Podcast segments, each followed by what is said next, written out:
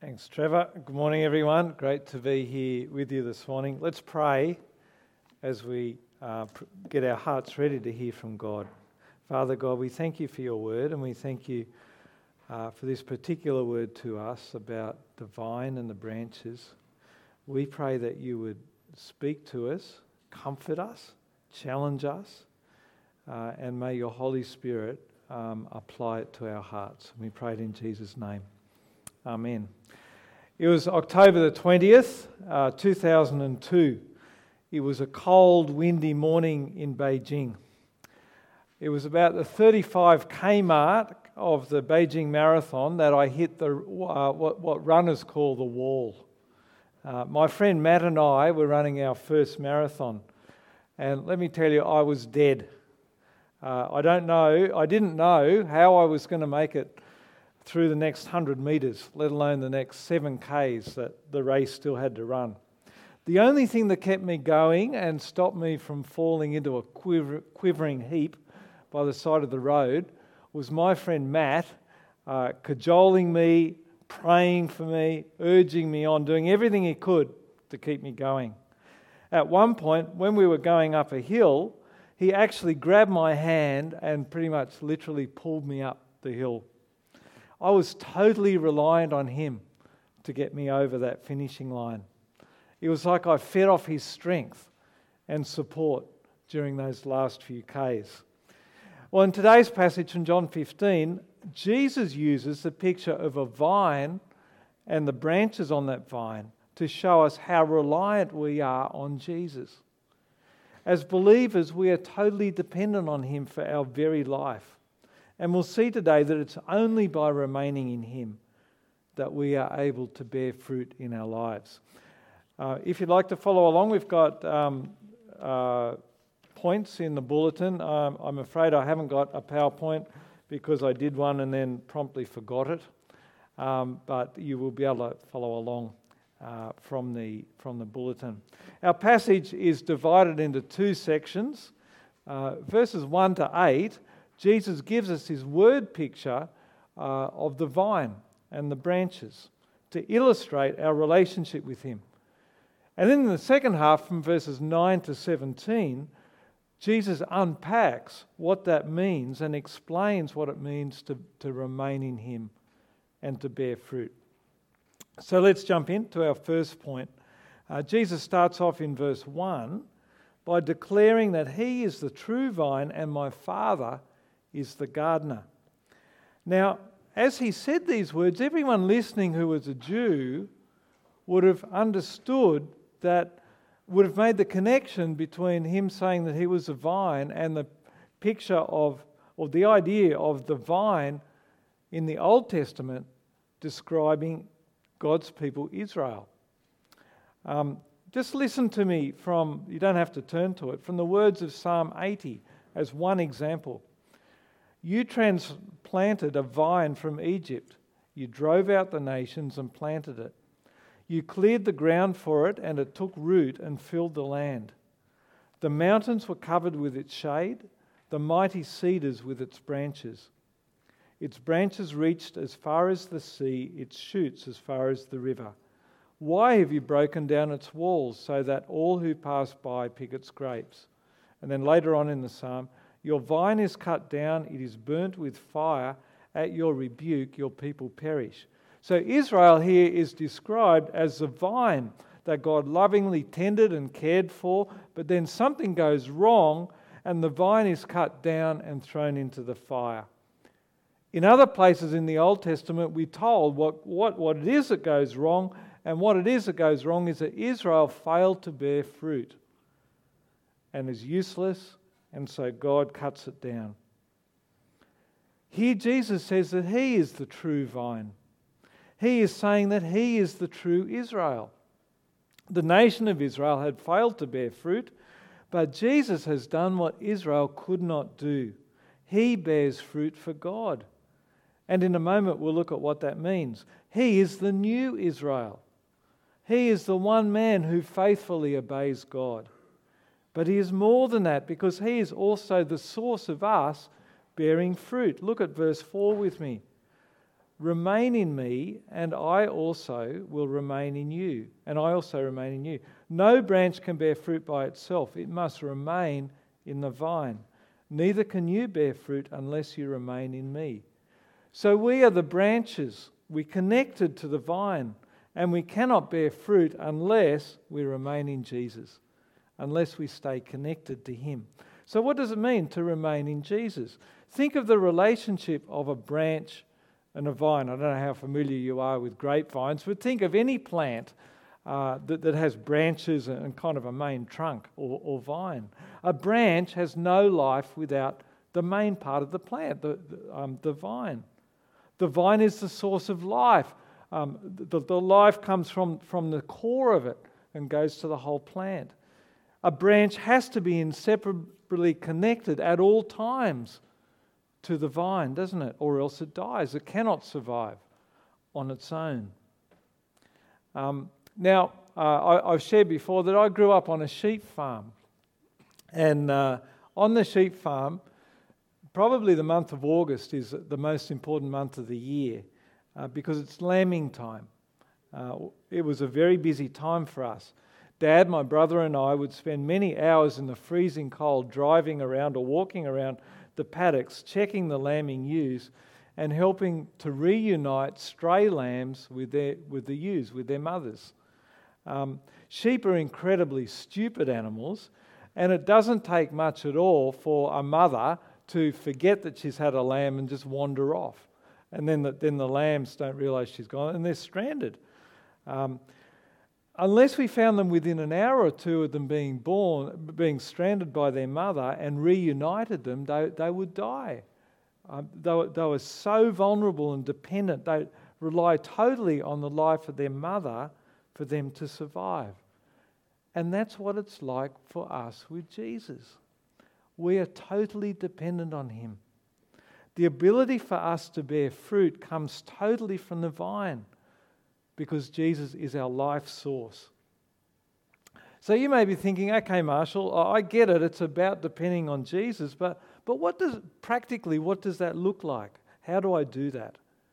Hold on to that thought because in our second section, verses five to eight, it helps us to answer that question. And we move on to point number two, where Jesus continues the theme of bearing fruit by remaining in him.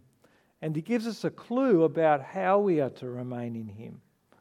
We are to hear Jesus' words and to respond back to him with words of our own in prayer. Have a look at verse seven with me.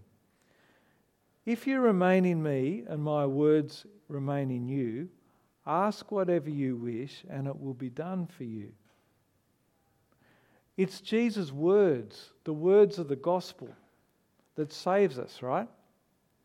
By hearing of what he did on the cross, how he came to earth to die for our sins, and that we are to put our trust in him. And it's his words that we are to live by day by day, um, moment by moment. His teaching, his commandments, they draw us to himself and they keep us in him. They remind us of who he is. They call us to turn away from our sin, as, as we did this morning in the service, and to follow him as our King. Jesus talks about the effect of that back in verse three. Have a look. You are already clean because of the word I have spoken to you. Being clean is the idea of being forgiven. Of, of being cleansed from our sins. Again, Jesus did that for his disciples and he does that for us. We are his disciples by causing us to trust in what he did and to take away our sins at the cross. And it's not just a matter of hearing words from Jesus, but back to verse seven, they need to remain in us. It, it's that idea of us dwelling on Jesus' words, allowing them to seep into our very being, taking them to heart, allowing those to change us. And then we'll see in a moment that we need to act on those words.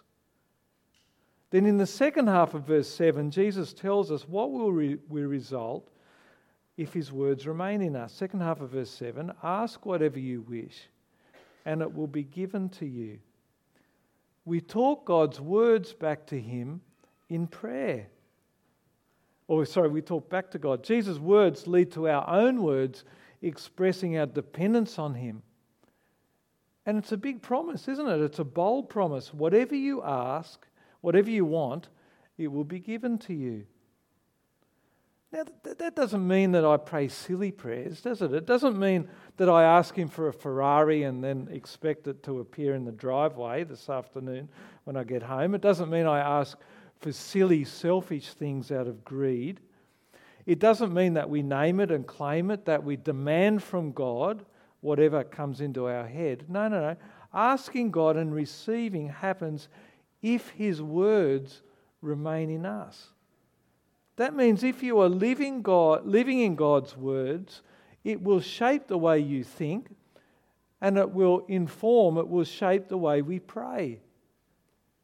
The things that we will ask for are things like praying for the ability to love him more, to serve him better, praying for people like we did this morning for their own good, praying for the salvation for others, for our friends, family, Th- things after God's own heart, things which God delights to give us when we ask for them.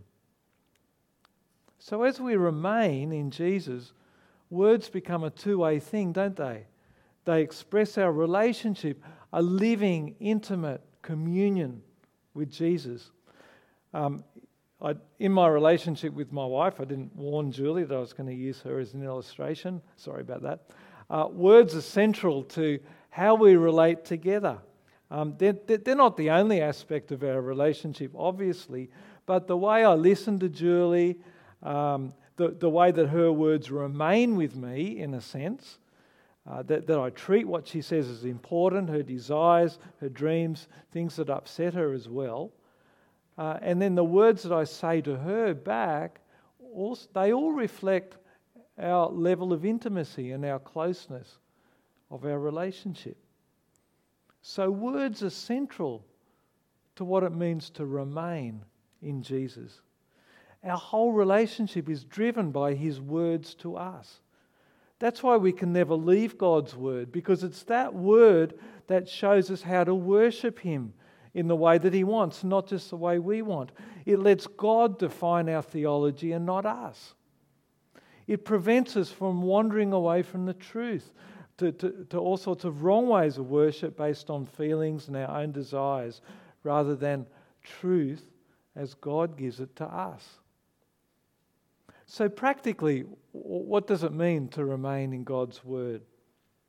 First and foremost, every Christian, each and every one of us, ought to be feeding ourselves each day on God's word. Um, and I want to suggest that personal Bible reading is, is kind of like the, um, uh, it should be a given. It should be central to what we do in our Christian life. And the best way to do that is to read decent-sized chunks of the Bible every day in a systematic way, working your way through the whole Bible. Not the only way, but I suggest that that's, that's the best way. Because that way you see the story of God, God's salvation story for the world, unfold. And you see how it all fits together. You get to see how the New Testament fits with the Old Testament and how Jesus fulfills the prophecy of the whole Bible. And besides personal Bible reading, join a C G if you haven't, or become regular, or if you are irregular. Study the Bible with others. Grab a friend and read them one to one. We, we might have to go uh, online to do this now with the, with the whole covid nineteen thing. But there are ways of doing it with technology. Come to church expecting to hear from God, because these are the words of eternal life. Let them remain in you. So remaining in Jesus is about being centered around Jesus' words. And as we've seen, we then respond to him with our own words in prayer. That expresses our dependence on him for everything that we have, everything that we need. Whatever we ask will be given to us. Jesus wants us to pray confidently, boldly, because he's a good God who loves to give his children good things. And then in our third section, Jesus explains what it looks like to bear fruit. We bear fruit by loving one another. And the fruit of love comes because God has first loved us. Have a look at verse nine. As the Father has loved me, so I have loved you. Now remain in my love. Right through John's Gospel, we see this focus on the love and the relationship the Father has with the Son. And here Jesus tells his disciples, I have loved you the way the Father has loved me. Now remain in that love. Stay connected to his love. Let it dwell in us. Trust in the reality of it, of it, and let it shape us. Let it change us. And then in verse ten, Jesus tells us how we're to remain in his love. Have a look at it with me. If you keep my commands, you will remain in my love, just as I have kept my Father's commands and remain in his love. That's how Jesus' love becomes real to us, when we keep his commands. Again, there's a connection with Jesus' words, aren't they? Isn't it? His words remain in us. They bear fruit in our obedience to those commands. When we step out and act in love, it helps us to love us more. Have you ever experienced that? Let me try to illustrate it with actually a negative example. Uh, I have a friend, uh, one of my best friends was a missionary uh, in Turkey. Uh, one day we were talking about something in the news at the time. Turkey was threatening to bomb Kurdish communities in northern Syria. Uh, and I asked Steve, Steve, why, why do the, the Turkish government hate the Kurds so much? Steve's answer was, because they do. Uh, that puzzled me, but then he explained what he meant. He said, for at least the last hundred years, the, the Turks have hated the Kurds. And that hatred has bred more hatred. And we've seen the same thing happen throughout history, twentieth century history, uh, Nazis and the Jews, Pol Pot and the Cambodian middle class, list goes on. The enemy becomes an object to be hated because they're dehumanized, and it becomes a downward spiral. Now, flip that around. When we love someone, it breeds more love. When I treat my neighbour as a person and not as an object, when I see them as, uh, as having dignity, made in the image of God, then I begin to see them through God's eyes, and I begin to love them more as someone who is precious to Jesus, someone who Jesus died for. And when we keep Jesus' commands and obey his words, we see how his love works. It takes on flesh and blood. So we are to keep Jesus' commands.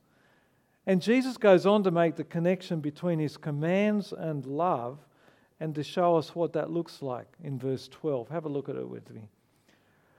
Verse twelve, now remain, my command is this, love each other as I have loved you. Greater love has no one than this, that they lay down their life for their friends. We know how to love because Jesus first loved us. And he did that in the greatest possible way. He laid down his life willingly for us.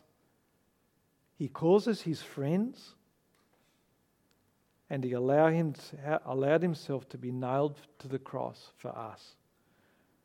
Friends, there is no greater expression of love possible than that.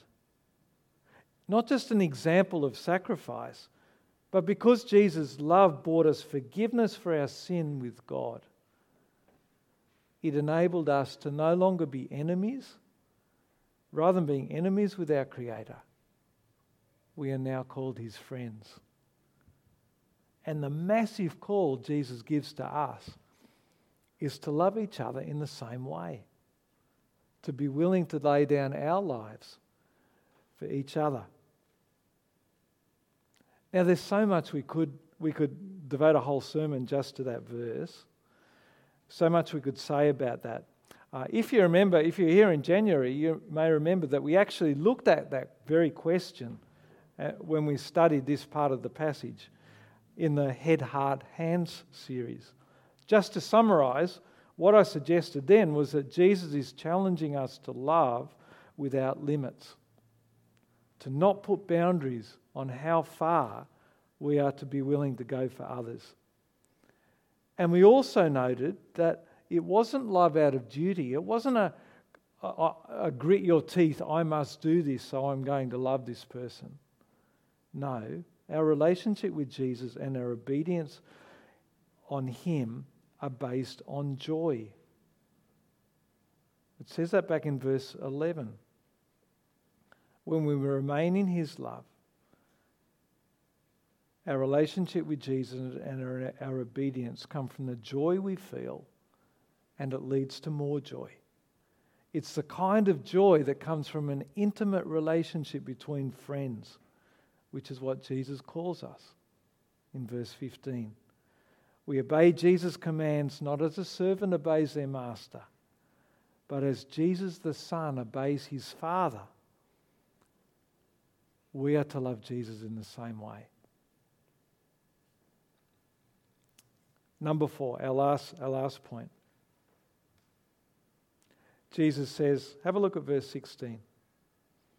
You did not choose me, but I chose you and appointed you so that you might go and bear fruit, fruit that will last, and so that whatever you ask in my name, the Father will give you. We are friends with God because Jesus chose us. Now your experience, I wonder what your experience of becoming a Christian was. I suspect that you have a story that goes something like that at some point, um, might have been last year, it might have been ten years ago or more, uh, that, that you made a decision to put your trust in Jesus.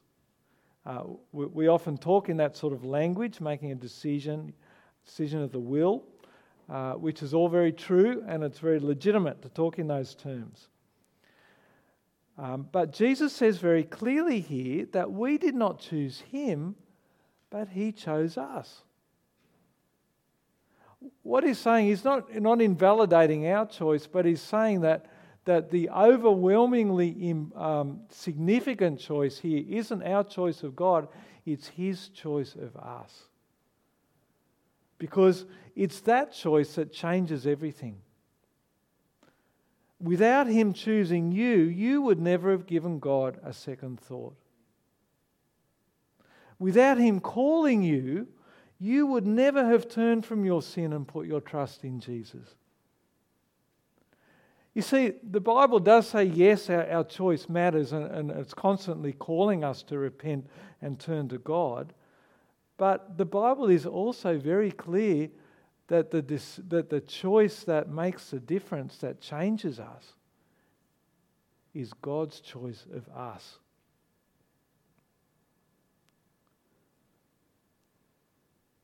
Our choice matters, but it was always God saying, Tom, you're mine. Mikey, I'm going to save you. Now, I realise that this is a really hard truth for us to get our heads around. What, what, how, how does God possibly choose us when, when in our experience it's us choosing him? But when we understand it, isn't it the most wonderful truth? Because it assures us that we that what God has done can't be undone. He doesn't make mistakes. He doesn't change his mind. If he has chosen you, that decision can't be unchosen, can't be undone. If our salvation is us, you see, we're in trouble. If it's really me who chooses Jesus, then, then I might wake up tomorrow and decide I don't like being a Christian anymore. Or if it's up to my performance, I'm equally in trouble. Oh, yeah, I might do all right from eleven o'clock to twelve thirty on a Sunday. I've got to, I'm a pastor. But Sunday night, I might, I might have a row with my wife. Um, I might watch things on Netflix or on my computer that I'm ashamed of later.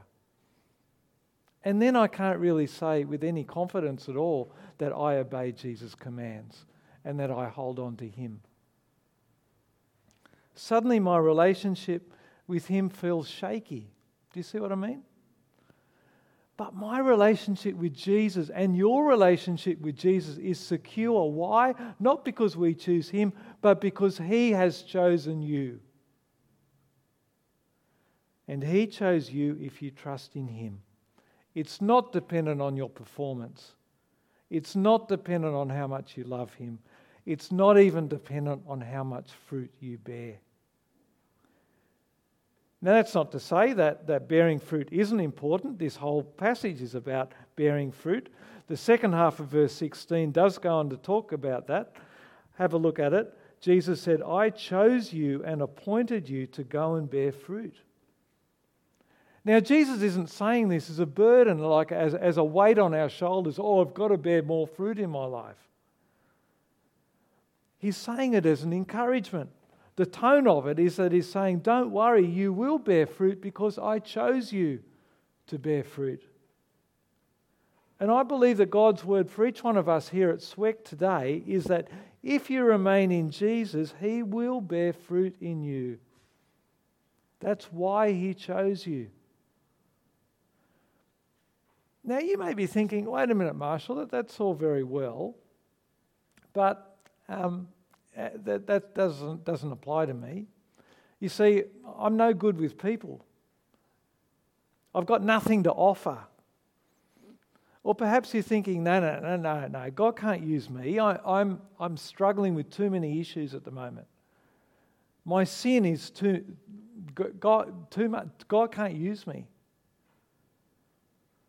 Or I'm struggling so much with depression or worries or uh, coronavirus. I, I got nothing to give at the moment. But you know what? God knew all that when he chose you. He knew your struggles. He knows you better than you know yourself. He doesn't make mistakes. His plan from before the creation of the world was to choose you and to use your unique personality, to use your mix of gifts, to use you warts and all, to bear the particular fruit that he chose for you, for his glory, fruit that only you can produce. And God uses your struggles, he uses your trials, he uses your battle with sin to shape us, to, to make us into his image, to make us more compassionate, to mould us to be more dependent on him, to be more usable by him. And the wonderful truth that God chooses us also feeds back into the first part of our passage. Jesus tells us to remain in him, as we've seen. But instead of worrying that, that I, hey, what if I let go? What if I'm, I face too weak to remain in him? What if, what if? Instead of worrying about that, we can read these words in, with confidence that Jesus won't let go of us. Now, Jesus does give us some warnings in this passage, doesn't he? There's, there's one in verse two. He cuts off every branch in me that bears no fruit, while every branch that does bear fruit, he prunes, so that it will be even more fruitful. Then jump down to verse six again. If you do not remain in me, you are like a branch that is thrown away and withers. Such branches are picked up, thrown into the fire and burnt. These are words of warning so we won't get complacent, so we don't become overconfident in our ability to walk with Jesus and think, it's all up to us and I'm okay, I'm doing well. I'm able to hold on to Jesus in my own strength. But if your confidence is in Jesus and not on your, not on yourself, this passage is a word of comfort. Jesus chose you. He's not going to let go of you. Or you may struggle in your faith. There are times when you may feel like you're barely holding on. But Jesus doesn't make mistakes.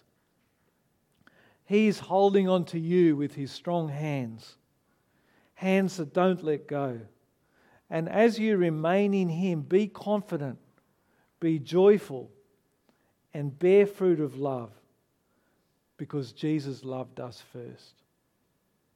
Amen.